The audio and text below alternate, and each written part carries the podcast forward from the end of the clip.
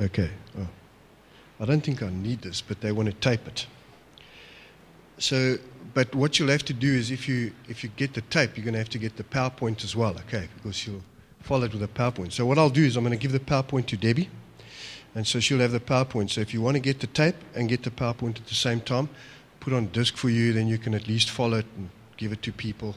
And distribute it freely. There's no copyright on my stuff. You can do with it what you want as long as you don't put your name to it. Okay, but, and as long as you don't sell it and make lots of money. But uh, it's great to be here. Thank you very much for inviting me to come and talk. Um, I'm going to talk about addictions. Anybody addicted to something? You should all put your hands up because you're all addicted to sin. You know that, eh? Yeah. You know, addiction is something that you do over and over again, compulsively. And sin is like that. All of us sin compulsively. So we're addicted in some way. We've got an addictive nature. So we're going to talk about breaking addictions and the control they have over our lives. And then I also just want to say that if you've got a question or if you've got a comment or you want to add something or if you want to disagree with what I have to say, feel free to do that. Put your hand up. You, uh, I don't mind being interrupted while I speak. Okay, so if you if you got something, if you want clarif clarification on a point or whatever, then just do that. Okay, you can put up the slide. Okay, you're not born with your habits. You weave them and wear them. Your habits can be the rags of self-centered addictions or the robes of Christ-centered self-control. There's a, there's a difference between uh, being controlled by our addictions and being controlled by Christ. And that's the journey that we're on. All of us are walking towards becoming controlled by Jesus. Every day we've got to surrender. Every day we've got to give up our desires, our, our self-centered ways of thinking, our self-centered ways of doing things. And so we want to become more and more surrendered to Jesus. Okay, next one. What is an addiction? It's something that's not under your control, rather it controls you. You feel you have no choice but to do it, take it, behave like it. Once addicted, you're on automatic pilot. Who, who can, yeah, you, you know what I'm talking about. If you've been addicted to something, no matter what it is, okay, and we're going to talk, we're going to go through a list of addictions because some of you are sitting here thinking, ah, I'm not addicted, you know, to drugs and alcohol and stuff. And, but we'll talk about some addictions. You, you're going to get a surprise because somewhere along the line there's going to be something that you're addicted to. Okay, next one. Something you turn to regularly when you want to numb out unpleasant feelings like boredom, loneliness, frustration, exhaustion, sadness, anger, unhappiness, physical pain, rejection, jealousy, self-loathing, and failure. Okay, all addictions, all addictive behavior is escaping from something. Okay, so the big question you've got to ask yourself is what you're running away from, what you're trying to escape from, what you're trying to get away from, because you're trying to get away from something. Now, you might not be able to say, oh, yes, I know what that is. And we're going to go into some stuff now, which I can guarantee you will highlight, and the, the lights are going to go off in your head because they're going to highlight some stuff there, and you'll be able to say, okay, there we go. Because let me tell you something now. You, a, a lot of you will be trapped by your addiction. You've been trapped by your addiction for many years. But you know what? I've got good news for you now. That your addiction may not actually be the problem. One of the first things that you learn in counseling training is that the presenting problem may not be the problem. Okay, so in other words, when a person comes to you with an issue, whatever that issue is may not actually be the issue. Okay, so you've got a problem with drugs or you've got a problem with it, but th- that may not even be the issue. Now, the problem is that we focus on that and we focus on getting you rid of drugs and getting the alcohol out of you and all that kind of stuff, and that's all good and well. But if we don't actually deal with the root issue that's actually driving that, that's pushing you to behave in such a way, the thing that you're trying to hide away from or run away from or cover up, you're always going to go back to it. Okay, next one. Definition, the involvement in use of a substance, a re relationship, or activity to the exclusion of your responsibilities. Do you know that you can be addicted to relationships? You can be addicted to love. You can be addicted to sex. We all, we all think about all the, the bad ones. We term bad Christians, you know, drugs and alcohol and smoking and, and pornography. But what about work? What about exercise? What about looking good? And what about shopping and chocolate? There's some good addictions, eh? Uh, coffee, eh? Man, I tell you, I, I, I'm addicted. Oh, well, I, I went to the doctor about three years ago, and the doctor, I wasn't sleeping very well. So he said, do you drink coffee? I said, yes. How many cups? I said, six cups of coffee a day with two sugars. Do you drink Coke? I said, yes, I do. How many? Now I'm, I'm thinking, okay, now must I be honest with this doctor? Or must I? So I said, yes, I do, doctor. I drink quite a lot of Coke. How many? Well, about three or four cans of Coke.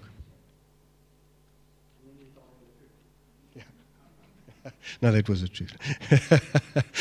And then he said to me, okay, well, there's your the thing, you need to stop doing that because that's what's causing you a problem, you know. So I stopped for six months. I stopped drinking coffee and Coke, just like that. I drank, he said, you can drink the odd cup of coffee like in the morning, have one cup, but don't drink anything later than three o'clock. So I did that. I stopped drinking coffee. I drank decaf coffee, which sucks. Uh, I tried uh, a, a Coke, what's that, Coke Light, uh, not good, it's just terrible, it does nothing. So anyway, so I stopped and I actually lost a bit of weight and stuff, but I'm, I'm happy to tell you that I'm back on three,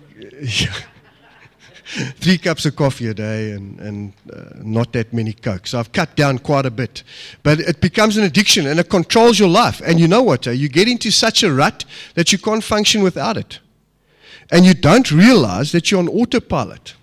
If you're feeling a little bit uh, flat, have a Coke. If you, and and we, we, we disguise it, say, oh, no, I'm thirsty or I'm, I'm hot, and Coke refreshes. Uh, you know, we need to strip away all those little layers that we, we use to mask our actual true desires and behavior. We need to be honest and say, I'm addicted to Coke. I'm addicted to whatever. And not run away and hide away from it. The, the only way, let me tell you something. The longer you keep something secret, the stronger the bondage. The minute you expose it to the light, it loses its power. So we need to create an environment in our church that is an open and honest and caring environment. So if someone says, brother, sister, I'm addicted to this, we say, come, let's pray. Let's do it. What do you need? Let's help you out. Go see a counselor or do whatever. Okay, next one. State of dependence caused by habitual use of drugs, alcohol, substances, characterized by uncontrolled craving, tolerance and symptoms of withdrawal when access is denied. Habitual use produces changes in the body chemistry and treatment must be geared to a gradual reduction in dosage. Now, we all know what, what uh, alcohol does to the body and, and how it, we become addicted in drugs, and so you, you start off with one uh, glass of wine, and after six weeks it's three glasses or four glasses of wine to get the same high because it changes your brain chemistry. Okay, now pornography does the same thing. Pornography does exactly the same thing to your brain chemistry that, that drugs does. Okay, you take cocaine, gives you the same kind of high. Pornography does that too, and your brain with pornography splits up into three little things. Okay, you got the unifocus, that's one, eh? Uni, one. Your brain's neurological pathway split up. Okay, so you've got a person who's got a unifocus brain, is a, a man who's never looked at pornography and never seen any stuff like that at all. So his first sexual experience is with his wife. So when you have that, that first sexual experience, your mind, your brain photographs that and records it and stores it. So that whenever you see your wife walk in the door, stuff happens. Okay. Now, it doesn't mean that if a pret- another pretty lady walks in, that you won't, you may not have the same kind of chemical reaction, but you won't be drawn to that person because your, your, your first love and your first experience with that will be for your wife. So that's a unifocus. Then you got the the... Uh, dual focus, two. So your neurological pathway split up, okay, into two parts. That's a person, a guy who's looked at pornography, a little bit of pornography, and had a little, maybe one or two sexual experiences before. And then what happens is that they, they don't only um, look at the, he, their wife. The wife isn't the only thing that gives them se- sexual excitement or satisfaction. Anything else might. The problem comes in is that they start to objectify women. So women become objects of desire and become objects to, to please themselves. Okay, then you get the trifocus, where the brain splits up into three, and those are the hardest guys to deal with, because their brain is so focused, because they've been exposed to such a wide range of sexual activity. And it's very difficult to deal with those kind of guys. They need to actually be in treatment.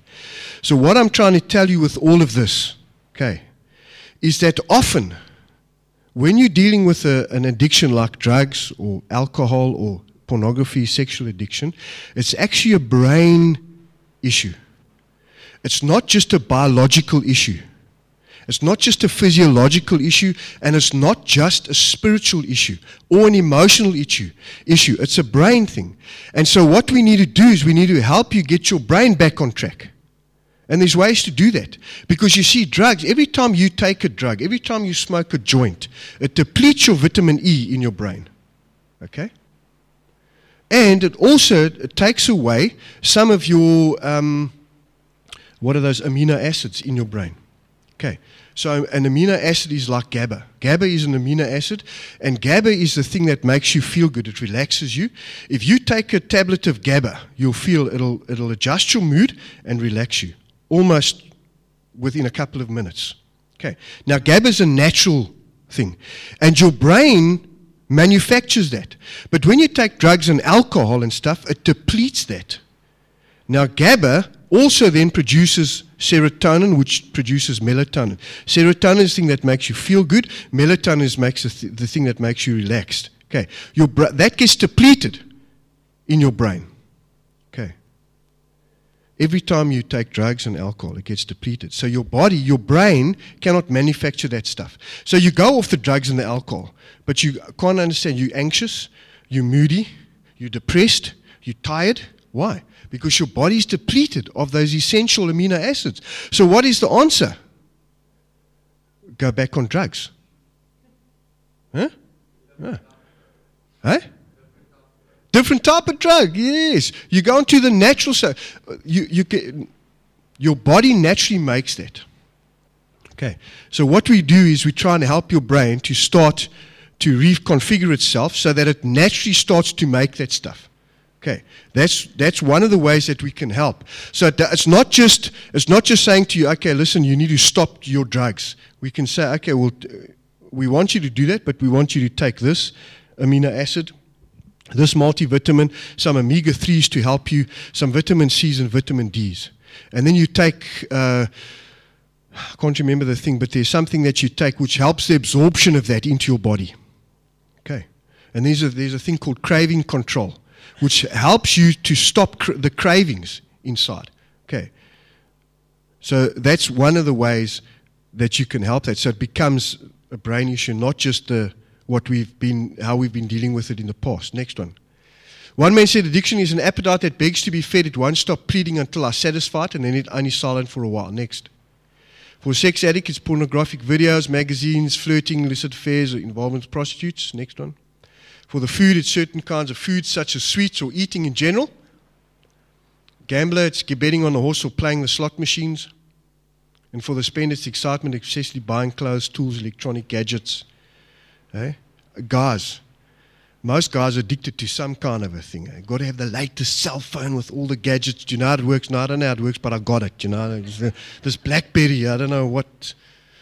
Uh, but yeah, we've got to, uh, and so when those things we, we compulsively buy, and we compulsively gamble, and we compulsively, and we're just on this treadmill all the time, and God is trying to tell us to slow down, but we're not, we're not, we don't hear because we're too busy. Next one. Okay, there you are. Potential addictions. Gambling, smoking, love, food, sports, sex, pornography, looking good, running, overworking, romance, money, shopping, T V, videos, drugs, fantasizing, masturbation, caffeine, alcohol, solvents, dieting. And you could probably add some there to it. Now, not all of those are addictive, okay? But they, that's why I say they're potential addictions. Because anytime you are using something to numb out the pain, to block it out, it's an addiction. Doesn't matter what it is. Food is good. Sex is great in the right place. Sport is fantastic. T V is okay. Videos, dr- not drugs, romance. Okay. So, so a lot of those things are, are, are good and healthy in the right place. But the minute we start using, now this is what we do. All of those things are used to meet a need inside of us. Okay? We're going to see it just now. We've got different needs that we need to satisfy. And those needs are legitimate needs. They're real needs, and we need, they need to be satisfied in the right way. Okay? The problem is that we meet legitimate needs in illegitimate ways. So anytime you try and meet a need that can only be met through God, you're sinning, and it can become addictive. Okay. So anytime there's an, there's a desire to meet a need, to run away from something, to hide away. Now you might be saying, well, I, how do you add, how do you find that out? How do you kind of work that out? Well, look at your behavior. If you if you look at the, your your behavioral pattern over the past couple of months, how often has that particular thing cropped up? How often have you felt the need to go and shop and buy stuff, or s- smoked, or drank coffee, or whatever? Whatever your compulsion is, what is it that is is cropping up all the time? And if I say to you for the next week, don't do that. For one week, don't go and buy that item that you think you need, that power drill or that, that power whatever that makes you feel like something's happening. Don't do it for the next week or two.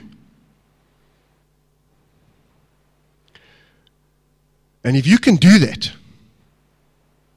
without feeling that compulsion and that that uneasy feeling that I need to be doing that. Now the problem comes in here is we switch addictions. We, we, we're very clever human beings. We will meet the need that is inside of us no matter what it takes, even to the detriment of our relationships, of our life, everything else. That's why, why do we take drugs and alcohol? We know it's going to kill us, but we still do it. Why do we have sex without condoms? We know that there's H I V, but we still do it. It's a compulsion. It drives us. So you say, okay, well, I'm not going to do that, but then you switch addictions. Your addictive behavior changes. You got an Alcoholics Anonymous meeting. The majority of the time, none of them are drinking alcohol, but all of them smoke, and they drink caffeine.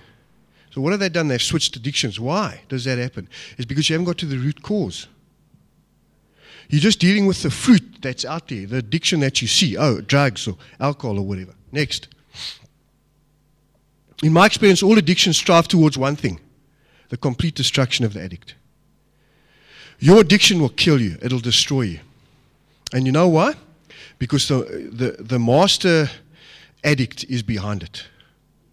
To steal, kill, and to destroy. That's his, uh, that's his thing. The devil wants to steal, to kill, and to destroy your life no matter what it takes. And addiction is the best way to do it. Because, I mean, you look at all of those addictions there. The majority of that stuff has lekker to do. Too lekker. Exactly. Why, why do you think we keep on sinning? Because sin is nice. I mean, if the devil came and, and put something ugly and horrible and terrible, if he revealed his true colors, none of us would do. We'd all run like crazy because he is terrifying and horrible and ugly. And sin is terrible and dirty and pathetic. But yet he clothes it in this beautiful stuff. Lovely glossy magazines, and we look at the fair lady and the cosmopolitan, and I want to be like that girl, and I want to be like that that guy, Men's Health magazine. Why do they always put these guys with six packs? Ah, you know? I mean, how many of you have actually seen a guy like that walking down the street? We never see guys like that. We all see guys like myself. They should have a Men's Health magazine for guys like me, you know? I don't think anybody would buy it, but hey, I'd be on the cover. All they've got all nice hair and, you know, nice smooth skin. And you look at that and you think, yo, man, I, yo, what, what do I need to do to get a body like that? You're right, eh? And anyway, but anyway, but you know, you see what I'm saying, is that it, it lures us in. Sin is beautiful, it's attractive, and it makes us want to do it. Next one. Keep on going. Okay, here's addiction treadmill. Just keep on going. Feel good, come down. Feel bad, use addiction. Feel good, come down. Feel bad, use addiction. And we get into that treadmill. Okay, think about you. If you're addicted to relationships, that's what happens. You get into this relationship cycle. It's an addictive cycle. You find you, you counsel some, some woman that, that they've been in relationship after relationship after relationship, and it's got the same pattern. Destructive men, angry men, abusive men, and they can't get out of that cycle. They just keep on going, and they keep on going. And what we need to do is we need to break into that cycle. Overlapping addictions. Keep on going. Chemical, emotional, and you've got the overlap in between there. See, there's the difficulties that some addictions are chemical. They're chemical in nature. So drugs, alcohol, sex is a bit of both. Okay, there's a, a huge overlap with sex. But sex is a chemical, uh, can be a chemical addiction as well as an emotional addiction and a physical addiction. Okay, and there's a spiritual stronghold that comes with that. Okay, because every time you sleep around with someone, you're forming a soul tie. Okay, which is probably perpetuating a generational cycle that's come down through your family line, which you need to break. And if you don't break that, you're going to perpetuate it down into your line. And so often what people say to me is that if I say to them, okay, well, you know, my son, they say my son's addicted to drugs, or he's got a problem with drugs or alcohol or whatever. So, okay, well, have you got a problem with drugs? Anybody in your family?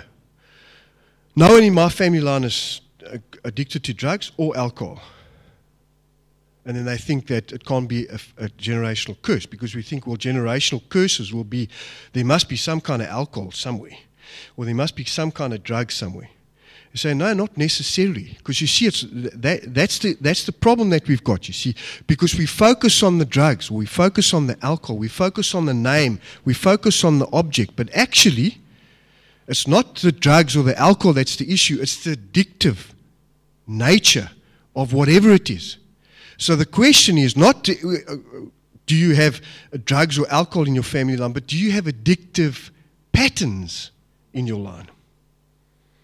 Because if you think about that, all of us have to say yes. Somewhere along the line, our parents or grandparents have been addicted to something. And if any one of you say, no, no, no, I'll spend a couple of minutes with you and I'll, I'll, I'll show you that there's an addictive somewhere along the line that's come down. Because if you are if you are addicted to something now, it doesn't always mean that it's a generational line, but ninety percent of the time there's a connection. And that needs to be broken. One of the first things we need to do is break that generational thing. So there's no more ties. Because we've got to say, it stops with me. I'm not going to pass it on to my kids.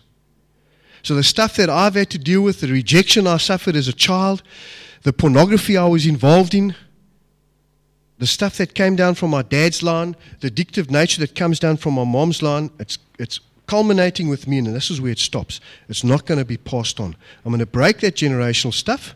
My kids aren't going to be addicted. They're not going to have those problems.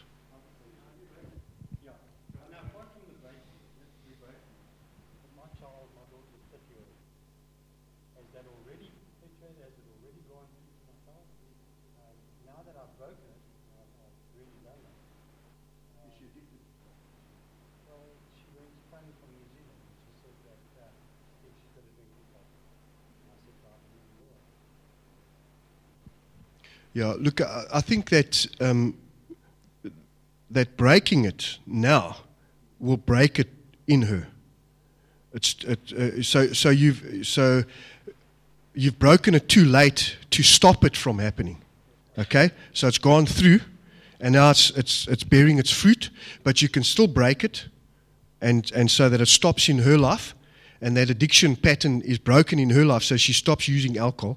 She doesn't get the craving anymore. You can break that desire, break that craving and everything like that. Yes. Yeah. You've broken it over yourself, but you broke it too late. Yeah. Okay. Well, I th- over your kids. Uh, yeah. Well, I think there's there, there's a couple of ways to do it. Okay, you can go for deliverance if you want. That's one way. If you know a, a person who, who is, has got a deliverance ministry, it's a good way to go. But then also one of the ways is to just pray over yourself and over your family, and to pray the prayers from Scripture that are, uh, um, I just come against it in the name of Jesus Christ. I plead the blood. I apply the blood of Jesus Christ upon my life, upon my past generations. I break any ties. I sever those ties, I destroy those ties, I tear down every stronghold, and I break it in the name of Jesus, and it's gone. And I refuse to have it as part of, of my line anymore, and it won't pass on to my children. If it already has, Lord, I pray that you'll break it, and you'll destroy it right now, that my children won't perpetuate that cycle. And so you just pray that. I can write it down for you.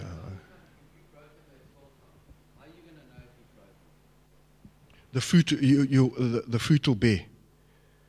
You, the only way that you'll know it is if, if uh, your generation down the line won't bear the fruit.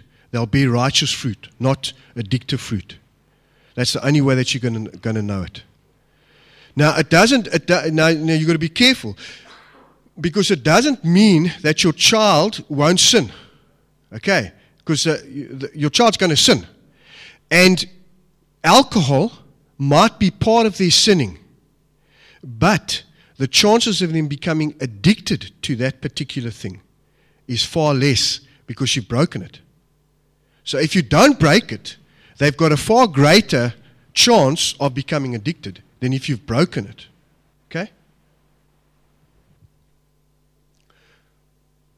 Compulsive exercising, compulsive rituals, gambling, shopping, Cons- horoscope consulting, compulsive tardiness, internet usage, time wasting, indecision, T V viewing, messiness, compulsive work. Look at that. Compulsive rituals. Do you have rituals that you do? You have to do these things. You've got to go and check the windows, check the doors, check the stove, check the doors, go and check the windows one more time, check the door, check the stove. Um, uh, did I check the window properly? Go and check the window. Hey? Who does that? Come on. Huh? Yeah. Whoa, there we go. Yeah. Huh? Ah, did I switch the on off? A, a man will never ask that question, eh? Did I switch the on off? yeah, yeah, yeah. How do you switch it on? Where's the remote? Okay, compulsive indecision. Have you ever had that? My wife, okay, she's not compulsive in indecision, but I'll say to you, uh, do you feel like going to movies? I'm not sure. Do you feel like going? So I ask you first. I asked you first. Yeah, yeah. But uh, compulsive indecision, they cannot make a decision. It's impossible. They're just like. But can you see the, the key word there is compulsive? It's something that happens all the time, and you can see that pattern in your life. Just spend a bit of time alone with the Lord for a couple of hours, and you'll just start picking out those things. Uh, compulsive hand washing, compulsive cleaning,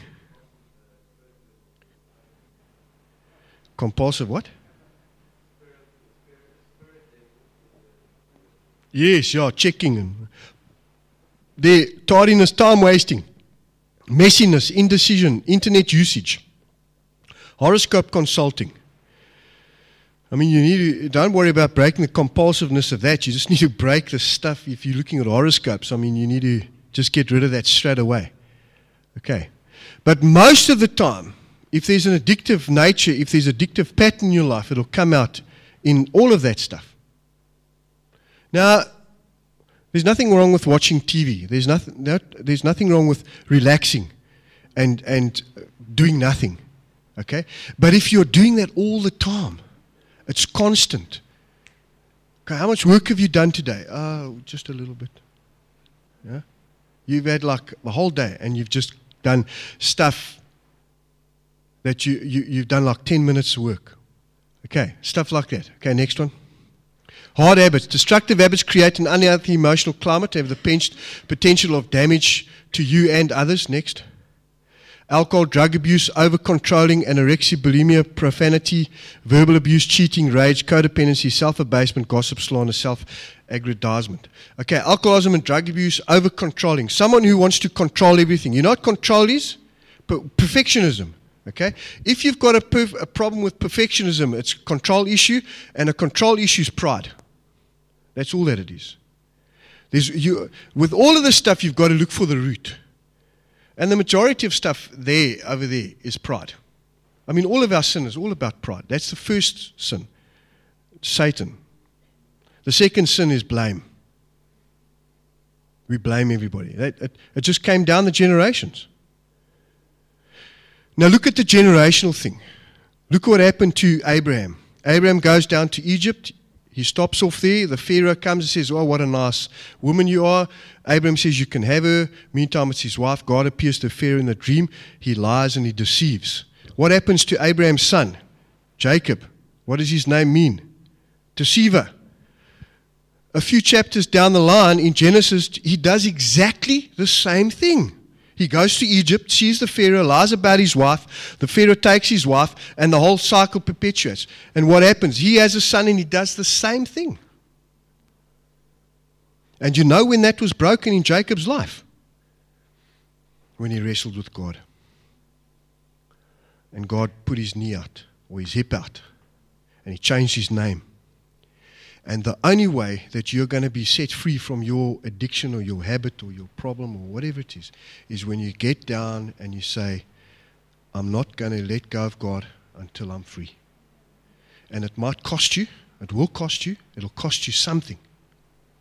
But better let it be God's cost to your life than something that is out of your control. You bottom out and you end up in jail or you end up doing something stupid.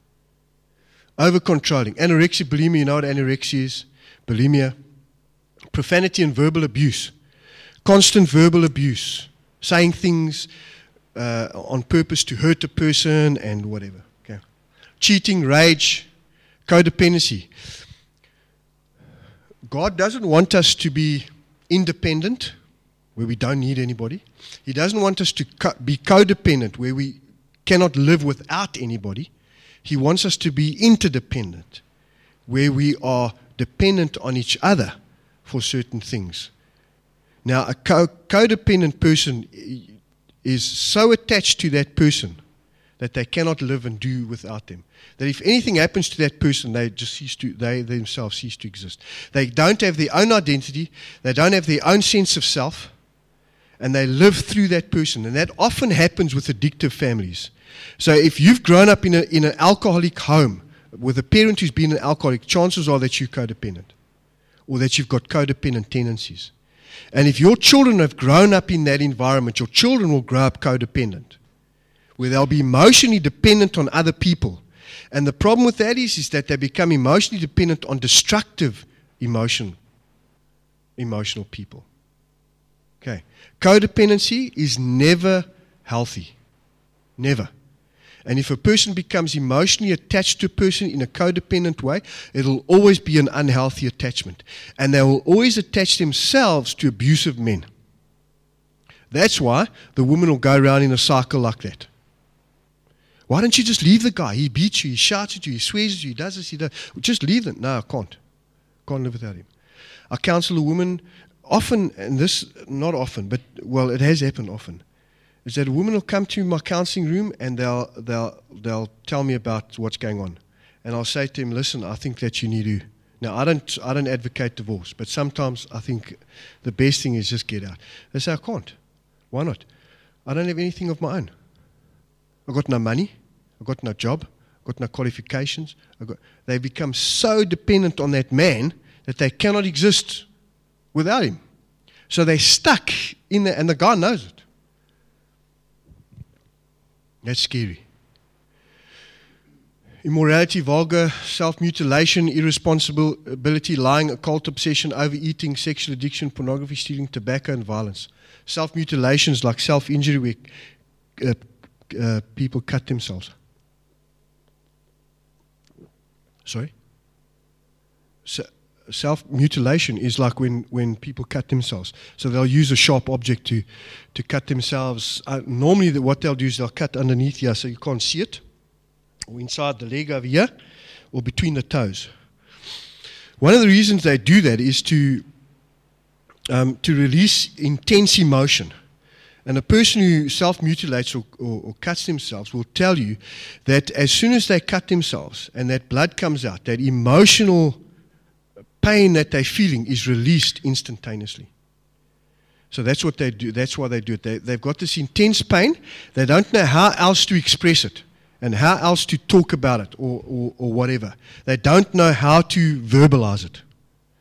So the way that they release that tension, someone will take drugs or alcohol. These guys will cut themselves. And it's not suicide. Yes. Yeah. It's a rush. It kind of gets that. But then, then they become addicted to it too, because it, it creates a certain amount of emotional release. Remember, all addiction is what? Running away. Okay. And what does that do? It causes you to run away from God. Okay. That's what the devil wants. He changes your focus away from God because you say, God cannot love me. I'm too bad. I'm too addicted. I've got this thing. So we run away. We're hiding. And where does that, where did that start? In the garden. Okay?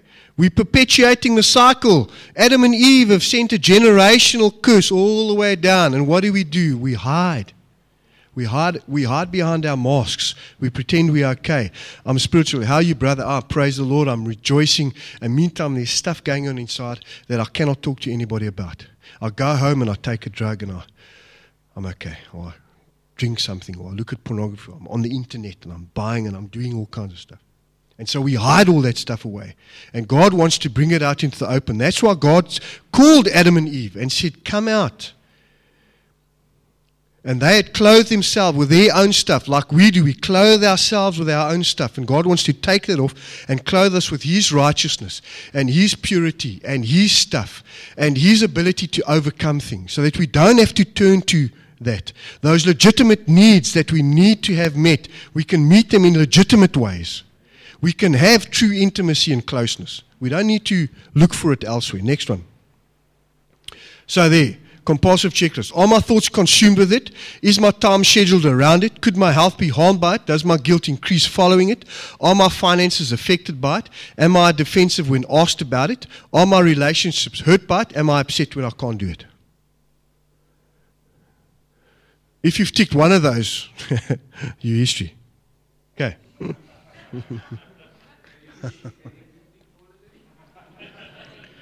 Yo, if you've ticked all of them, but I'll give you my card afterwards, okay?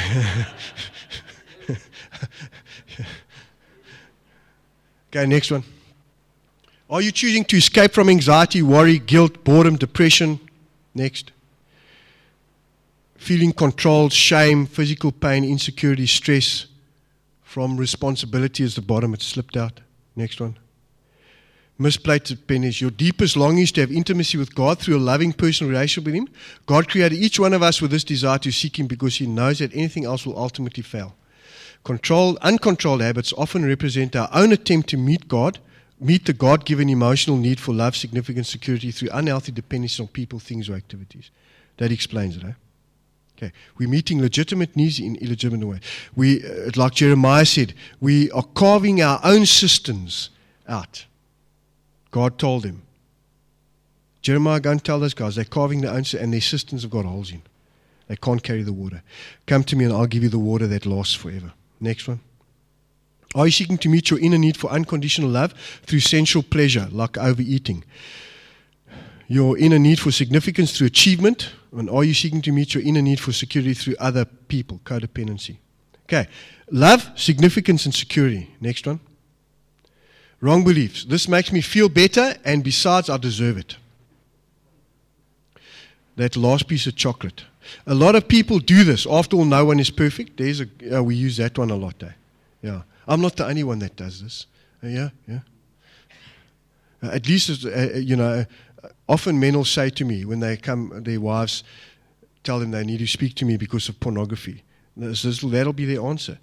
Uh, the, something like. Um, Uh, but at least I'm not uh, you're sleeping around, you know. I'm at home looking at pornography on the internet. It's better than, I say, dude, come on. I mean, really. I mean, is that is that all you got? Seriously. Eh?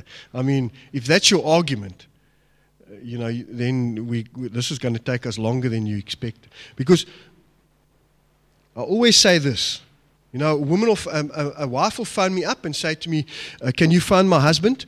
Uh, because he's addicted to pornography and, and you need to speak to him. I say, no, I won't phone your husband.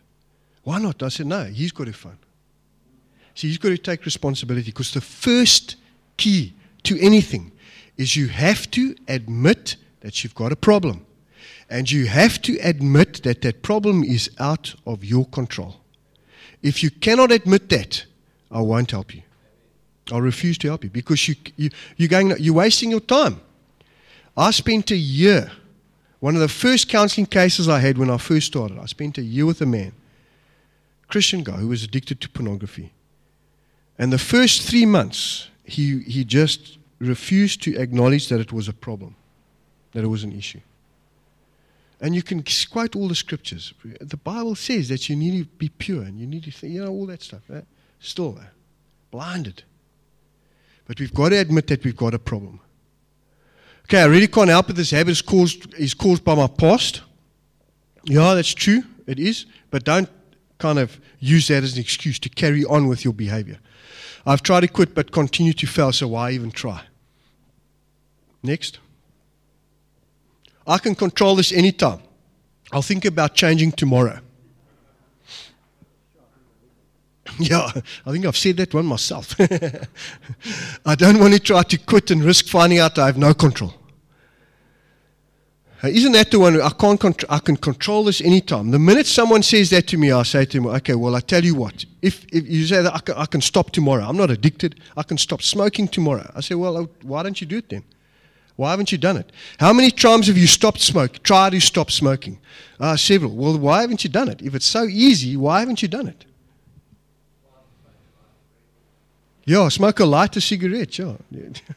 Or drink a light beer. Don't drink a beer. Yeah.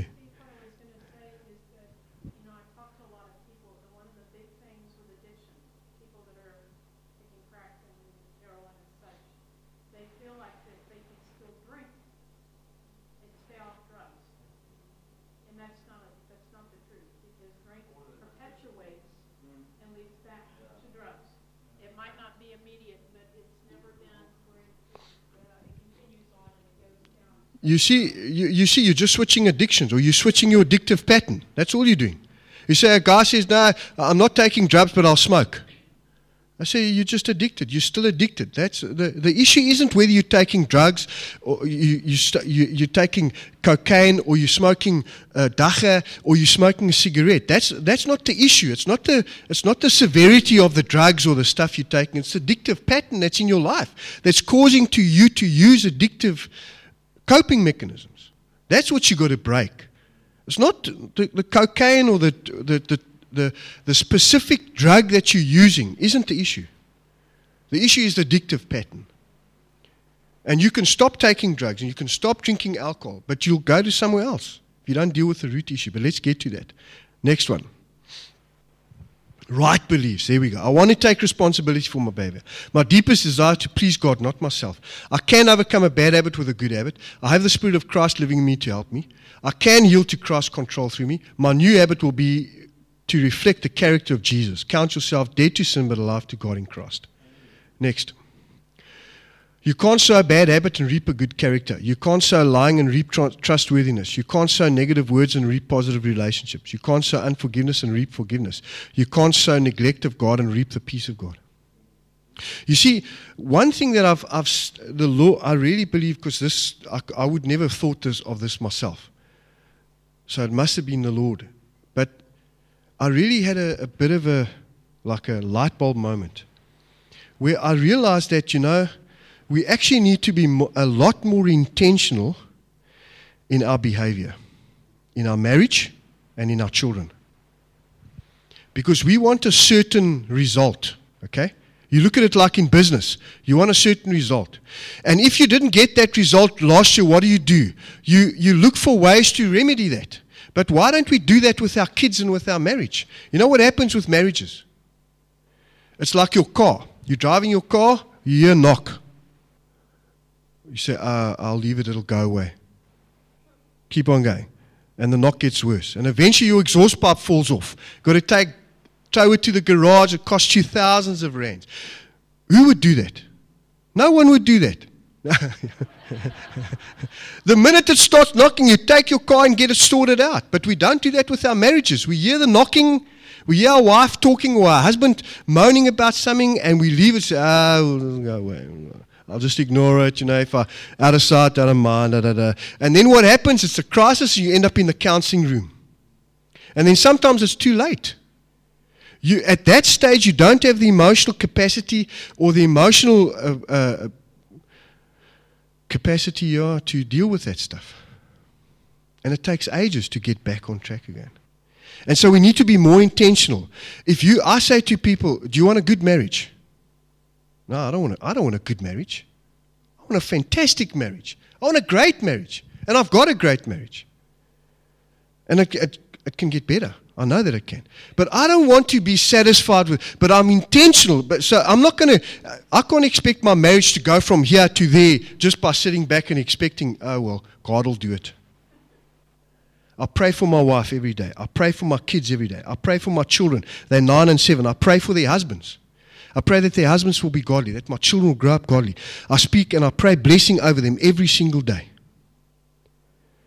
I do stuff for my wife. I speak words into my wife's life so that I know that at some stage it's going to bear fruit in their lives.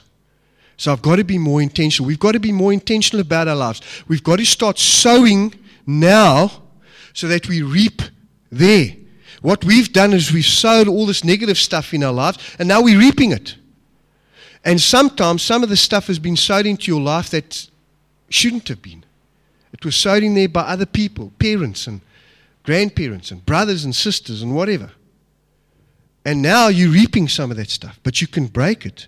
And you can start sowing, intentionally sowing into your life. Sowing into your life by getting up in the morning and having a quiet time.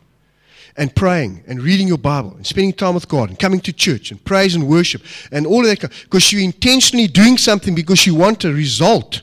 Because it's going to bear fruit later. You can't expect to be a strong Christian if you're just going to stay, oh, well, I'll watch T B N. Well, I, uh, I'll read my Bible tomorrow. There's that excuse, eh? I'll read it. I'll, I'll do it tomorrow. I'll start, I'll start having a quiet time tomorrow. Never comes. Okay, next one. Right, basic human needs. Just keep on going. Nurturing, this is what we need.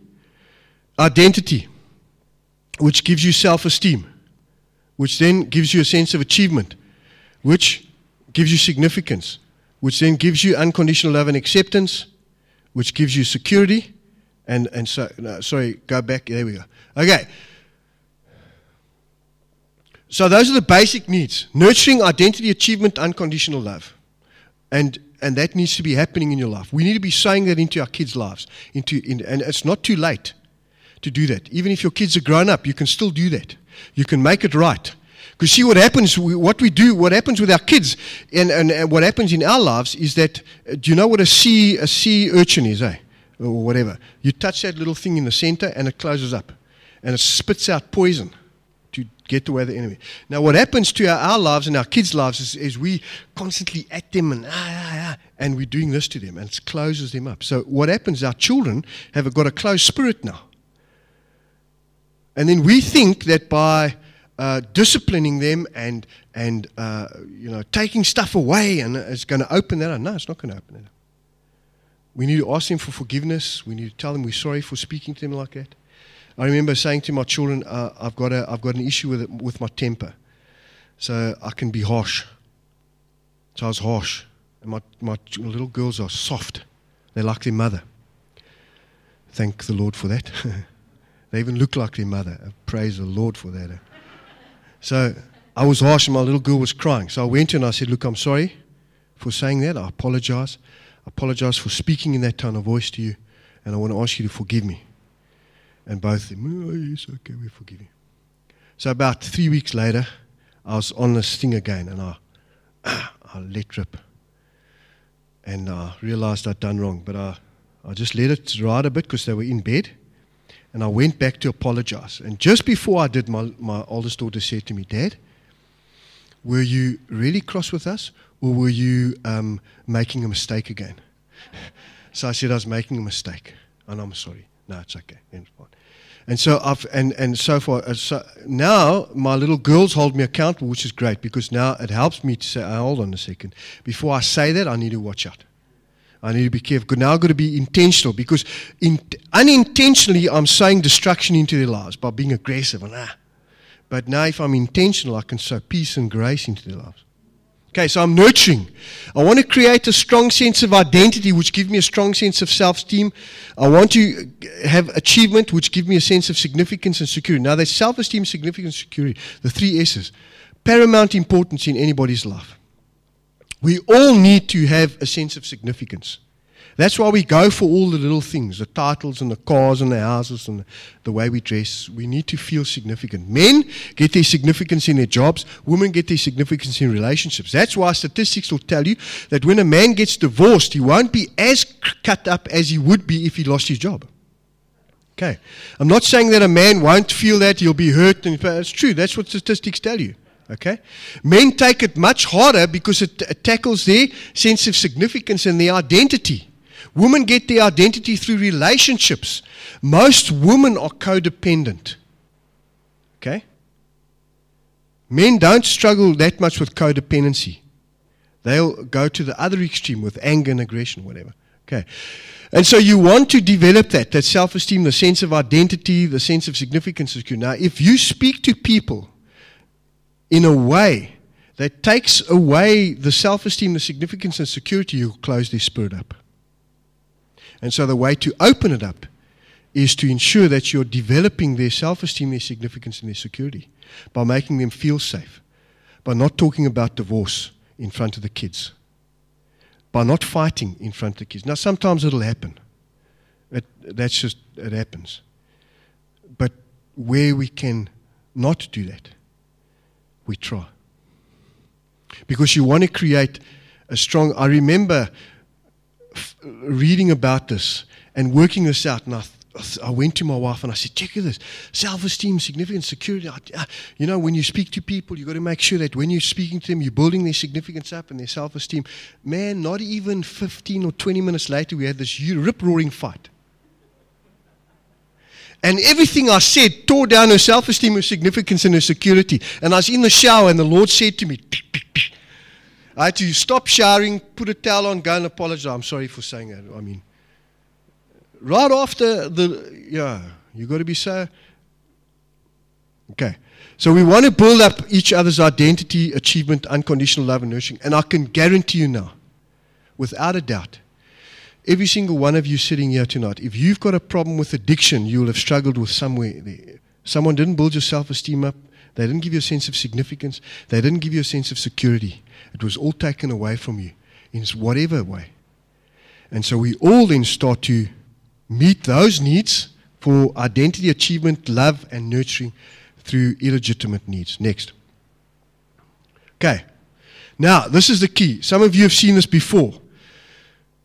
But the traumatic event happens. There it says lack of love or no nurturing, abuse, word curses, generational bondage, neglect, betrayal, rejection. Now, word curse is someone that says you stupid or you ugly or you whatever. Okay, I was called goggle-eyed fish face when I was a kid because I had glasses. Now, it's not funny. It's still very funny. And you know, you know, when you're growing up, your your body develops it, uh, totally differently. And I, I think, well, that's what everybody said. I had a long nose.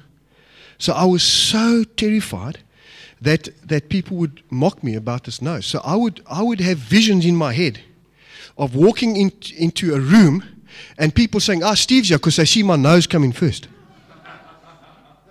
And I yo I struggled with that. I, I had such a, a, a self-esteem problem when it came to the way that I, I I used to be too scared to get on a bus, because I, I don't know how many of you remember this. Only a A few around my age bracket. Remember when you get on the bus there, you'd put that ticket in, they had that little machine. But inevitably, as you put that ticket in, the bus would take off. So you'd go like this, yes, and you'd miss that ticket and you'd be going. And I was terrified of that because everybody was looking at me. Now, obviously, because the bus is going that way and everybody, but I, I would be so, I would be too scared to go in the shop because I'd have visions of myself walking. I literally had these visions in my head. Walking into the shop, I'd see myself walking and I'd trip over the step and everybody would laugh. And that held me in such bondage for years. I had a couple of girlfriends and I, and I never broke up with any of them. They all broke up with me. Now, what, what does that do to your self-esteem? You're totally rejected. I suffered with rejection all of my life. And that's what happens, that rejection. And rejection is a terrible thing. And then no nurturing. So the, the word curses, people that say stuff over you, that speak that stuff over you all the time. And it becomes a reality to you. Lack of love. No one loves you. No one says, I love you. You're special. You know, men, boys need from their fathers. They need to be told that they've got what it takes. So the boy will run and he'll climb a tree and say, check me, Dad, watch me, check how far I can jump, look how high I can, whatever. And you like saying, get down from that tree, don't, whatever. The boys do that. They, the, the dad needs to say, I'm proud of you, give him a hug, you know, and stuff like that. If the son doesn't get that, he develops a, a, a hard spirit. Now think about this. Why is it that the only emotion that is acceptable for a man to express is anger? If you can express anger and you can hit and fight, you're a man. But if you cry and hug your son, you're a morphy. Why is that? Exactly. We need to change that. And the girls need to know from their dad that they're special, they're beautiful, and that they're worth chasing. And you as the dad are going to guard their heart. I tell you, when I, before I got married, my father-in-law said to me, if you do anything to hurt my daughter, tears streaming down his eyes, my mother-in-law's crying, my wife-to-be's crying, my father-in-law was saying to me, if you do anything to hurt my daughter, I'll hunt you down and I'll kill you. And he was serious. And they're all crying, and my mother-in-law was saying, oh, and, and my father-in-law says to her, I don't cry, just see it as, as a, a, a gaining a son. She says, I don't want a son, I want my daughter. Rejection. Yeah,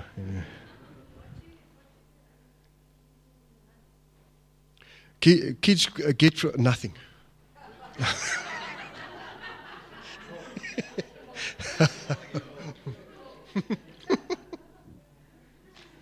Uh, from their mothers, they'll get they'll get very similar things, except that the mother will the mother will be the nurturing, caring, soft, gentle. The father will be the the tough, hard. You see, my view is that the father should be the disciplinarian, the main disciplinarian. Doesn't mean that the mother can't discipline. Okay, no pointing fingers, eh? Uh, but the father should be the main disciplinarian, okay? And hiding should be in your, your discipline structure, but should be down there. It shouldn't be the only thing that you, you know, just smacking your kids. That shouldn't be the only thing, okay? I believe that we do need to discipline our kids in that way, but it needs to be part of a, a, a total discipline structure. But the male needs to be the one that's firm and strong with that, because who does the, who does the boy or the girl, when they're scared at night, who do they cry for mostly? Mom. I say, mommy, mommy. Or if they fall and they hurt any, they run to mommy first, because mommy's the care, carer, the caregiver, the nurturer and stuff. And they're the ones that will encourage them and build them up and say, you can do it, go for it, I love you, you're special and all that. But the father needs to do that too. If the father doesn't do that, they grow up with a distorted image of themselves, especially the male. They'll grow up with, because they need to have a strong male to be able to, to reflect against and see what masculinity is about. If the father is absent, they can't do that. And then they, re, they, they bounce back from the father to the mother. And then they overdevelop the feminine side of their psyche, which causes a whole lot of other problems. Or they suppress the feminine side of their psyche and they become too masculine. So they become uh, aggressive and angry and uh, rage. And you look at most of our men, they like it. Because their fathers were absent and they suppressed the feminine side because they didn't want to be morphies. So they, so they become tough and rough and they become bouncers and boxers and fighters and street fighters and cage fighters. All those guys, I can guarantee you now that they've all got problems with their fathers. Guaranteed. Okay, next. Sorry, I'm going on here. Next one. Okay, there's unhealed hurts. Next. Unmet needs. Unresolved issues. Okay. An unhealed hurt is birthed when something that should not have happened to you in your life did. So someone did something to you that they shouldn't have done. Okay? So something happened. Abuse. Uh, physical abuse, sexual abuse, rejection, whatever. Okay? Next one. An unmet need is birthed when something positive that should have happened to you didn't. So nurture, love, touch, affectionate touch, healthy touch for your father to hug you. My dad never hugged me. I, I remember having a motorbike accident. I, my leg was trashed. I was lying on the thing. Who, rem- who, who of you here ever read the Sackett and Lou Lamar books? Yeah, you know, the Lou Lamar books, yeah. Sackett, the Sackett brothers, remember? Those tough, my dad and I, that was the only connection we had was those those two cowboys, the Sackett brothers, because they were the tough guys. And we used to read each other's stories. That was the only, otherwise my dad hardly ever spoke to me. Uh, so I had this motorbike accident there. I'm lying on the road, an ambulance comes, they put me in there. What does my dad say to me? He taps me on the leg, on the good leg, not the sore leg. And he says, remember the Sacketts. That was what he was saying to me. So you're saying to me, yeah, cowboys don't go. He's saying, be tough. But that's what he said. That's, now, men, boys need their fathers to say, come, I'm proud of you. I'm glad you're my son. If there was no one else in the world, you would be my son. You know, and stuff like that. Boys need to hear that from their dad. They need to hear that you can do it, my boy. I'm with you. I'll help you. I'll whatever. Okay. So when that doesn't happen, and when there's no healthy touch from your father, and with your daughter, there's healthy touch so that your daughter learns that there's healthy touch. It's comfortable. It's safe. Men are safe. She needs to learn that. Next. Unresolved issues birthed out of the ensuing anger and confusion about why the other two have happened. Okay, next. Keep on going. Keep on going. Plug it away. Plug it away. Okay. When there's unhealed hurts, unresolved issues, unmet needs that happen, then we got the, the, the layer there. Self-control, self-reliance, self-protection, self-centeredness, self-defense. It's our, our, our bottom line defense system. It's what we start using to defend and keep ourselves safe. We start looking after number one. And what happens? We turn from God. We turn to ourselves. Building our own systems, digging our own stuff. Next one. Okay, then the ne- that's the next layer. Unhealed hurts, fear, distrust, doubt, pain, hidden agendas, unforgiveness, insecurity, resentment, confusion, anger, pain, fear, wrong, neediness, wrong, da da da da. Now look at that, fear, pain, fear, pain, fear, pain. Now look at those. If you have got any problems there, if you've got unforgiveness, or if you're insecure, or you've got anger, or you've got a need, a sense of neediness, or fear or pain, or any of those, that'll tell you exactly where you are. If you've got a problem with fear and pain, all of those three have happened to you. If you've got a problem with doubt or unforgiveness, then in all probability you've got a lot of unhealed hurts in your life that need to be healed. Unhealed hurts need to be healed, unmet needs need to be met, and unresolved issues need to be resolved. You need to keep short accounts with people. Resolve your issues as soon as possible. That's why the Bible says, don't let the sun go down on your anger. Resolve the issue. Don't let the sun go down on your anger. Stay up and fight. No. Okay, next. Keep on going. Oh, it's changing. Go. Keep on going. Okay, it's going to do it again. Okay, there we go. Okay, can you see what's happening? It's just going up. Okay, so now you've got those, uh, those issues there, which then lead to that, because the The, the bottom ones, the fear, the distrust, and that are your defense mechanisms. Anger is a defense mechanism. And anger expresses itself in two ways. Anger expresses itself in depression, which is anger turned inwards. And anger expresses itself in uh, aggression, which is anger turned outwards. Okay. So if you've got a person who's aggressive, you've got a problem with anger, and he's turning it outward. If a person's depressed, depressed they're angry at themselves. Okay. So now keep, uh, just keep it back again, please. Okay, drugs, alcohol, the, the, the, the bottom ones, the unforgiveness and that, are your defense mechanism. The top ones are your coping mechanism. It's what you, your choice of addiction that you use to help yourself cope. So whatever that is there, that's what you're using to help yourself cope and deal with the pain inside. And that follows it all the way down. So you've got unmet needs, unresolved issues, and unhealed hurts. Okay. Or is it the other way around? But whichever way. Okay, so it's one of those. But it's the unresolved issues definitely in the center. Okay, so if you had to look and say, okay, I've got a problem with uh, soul ties or sexual gratification. I've got a problem with pornography, or I sleep around, or my relationships are all crazy.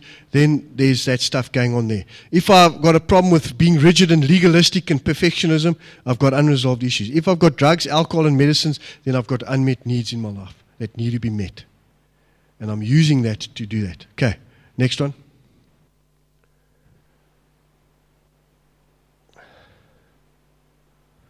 Okay, and then we use that. So we use logic, reasoning, arguments, wrong attitudes, wrong motives, wrong patterns of thinking, justify. We justify.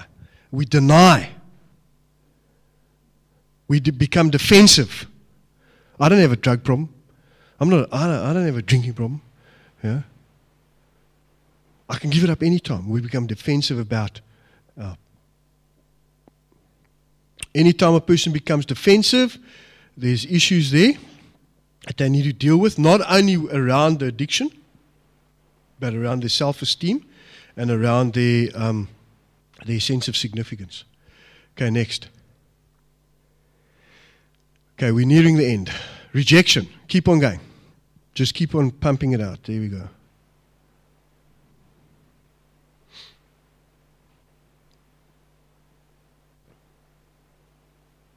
Okay. Now, it doesn't necessarily mean that you'll have all of those things, but there'll be something if there's a problem with rejection. Now, the the, the, the, the difficulty with rejection, rejection is that rejection is often a perceived thing by the person who feels rejected. Okay, I'll give you an example. When I was four years old, my mother and father were on their way to the hospital to give birth to my sister. And uh, as they were going out the door, I was crying. I was four years old. I was crying, and I said to my mom, I don't want a little sister. And my mom and dad laughed at me. And that, as a four-year-old, caused huge rejection. Now, that's per- that's perceived because my parents weren't rejecting me, but it became a rejection for me that I carried until I was about twenty-six or seven. I could never talk about that situation without crying. It was impossible. It was so hurtful. Until someone prayed with me and we went through a whole uh, um, inner healing prayer and stuff like that, and it was healed. And in fact, the memory used to be so intense in my mind and often used to just come out of nowhere and make me feel, uh, yuck. And now that memory's faded. And the only, the only way, the, or the only reason I've still got that memory in my head is because I talk about it. But if I didn't talk about it, it's, it's fading away. And that's what God does when He heals it. And Jesus comes in. And He heals that, and He walks into that pain, and He meets you at that need. He'll heal it, and He'll take that pain away, and the memory of that will disappear.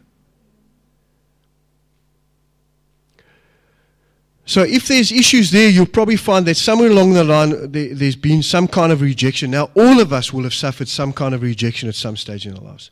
It's impossible that you haven't. Okay, because our, our, our parents are human, our brothers and sisters are human, the people that we've gone out with and dated are human, all of that kind of stuff. We would have suffered some kind of rejection at some stage. Now, the biggest one is the fear of attachments, the inability to give or to receive love. And that you'll find that even when a person gets married, they can't attach themselves. So they they will give themselves a little bit to the person and then withdraw.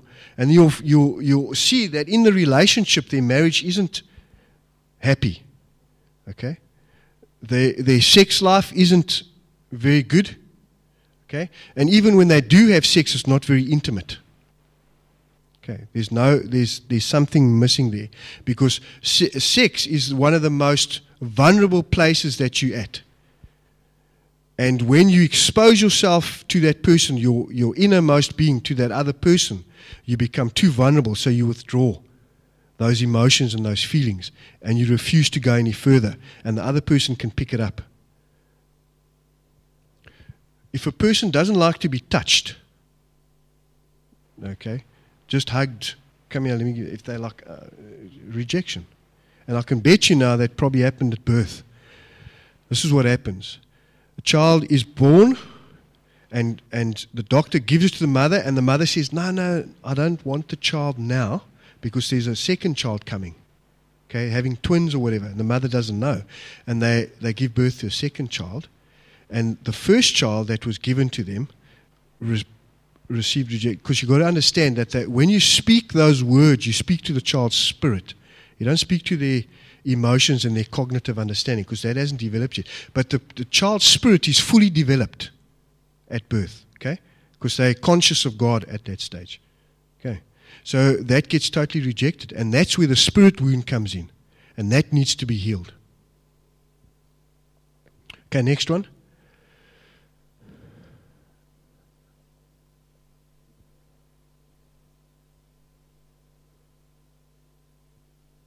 Okay, now let me let me explain to you what happens here. That same with rejection. The rejection and the bitterness, those are the roots. The, those other little things around them are the fruit. Okay. Same with when those, those uh, other things that we saw with the overeating and the sex and the fear and the pain, that's the fruit. The root is the unhealed, unmet needs and unresolved issues. Now the problem is that we focus on this stuff. So a, problem's got, a person's got a problem with anger. What do we do? We pray against the anger, and we quote scriptures, and we help them and, and give them ways to control the anger, and, you know, uh, count to ten and hold your breath and go for a walk, da da da da, all that kind of stuff. But actually that's not the issue.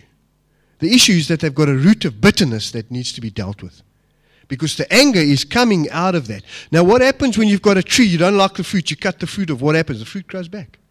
You can even chop the tree down. It may not grow back straight away, but it'll eventually come back. What you've got to do, you've got to get to the root. You've got to dig that root out and burn it. And that's what needs to happen, is we need to get to the root. So in my counseling, I don't focus solely on the issue. So the person comes, I've got a drug problem. Okay, that's fine. Okay, but let's find what is the root. Because the drug issue is actually just the fruit of something. You're running away, you're trying to hide what you're trying to hide from. What is there? It's an unmet need, an unhealed hurt, an unresolved issue. So let's find what that is there. Because when we find what the root is, the fruit will disappear by itself. And God will show us. So what happens is people come to me, I give them a seventeen-page booklet which they've got to fill in, which covers your whole life. You go through that, and I go through that with you, and we pray, and we pray Jesus into those areas. And Jesus highlights those areas. The Holy Spirit highlights those areas. And then we pray specifically into that. Sometimes we'll pray broad, because God can just do it however He wants. And sometimes He'll lead us to pray specific. I want you to pray for this specific issue. Okay, let's pray. Then I'll talk about it. What happened there? Tell me a little bit more about this. And then I'll regress with that person. I'll go back to that event and ask him to, to work through it. Okay. So we get to the root. For too long now, we've focused on the fruits. And so what happens is, is we, we end up with people who are going for counseling over long periods of time, and eventually they just give up because it's not helping. It's, it's not as effective. And so you've got Christians who are still being for counseling, but they're still ineffective in their walk. They haven't grown spiritually. Why? Because there's a root there that needs to be taken out. Okay, next one. Okay, last slide. Keep on going.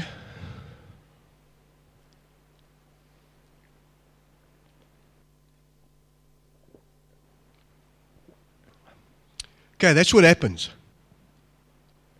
Because you've experienced so much love and hurt, there's fear that attaches, so you build a wall around yourself, which keeps that in the inability to give or to receive love, which keeps people at bay. You protect yourself, okay?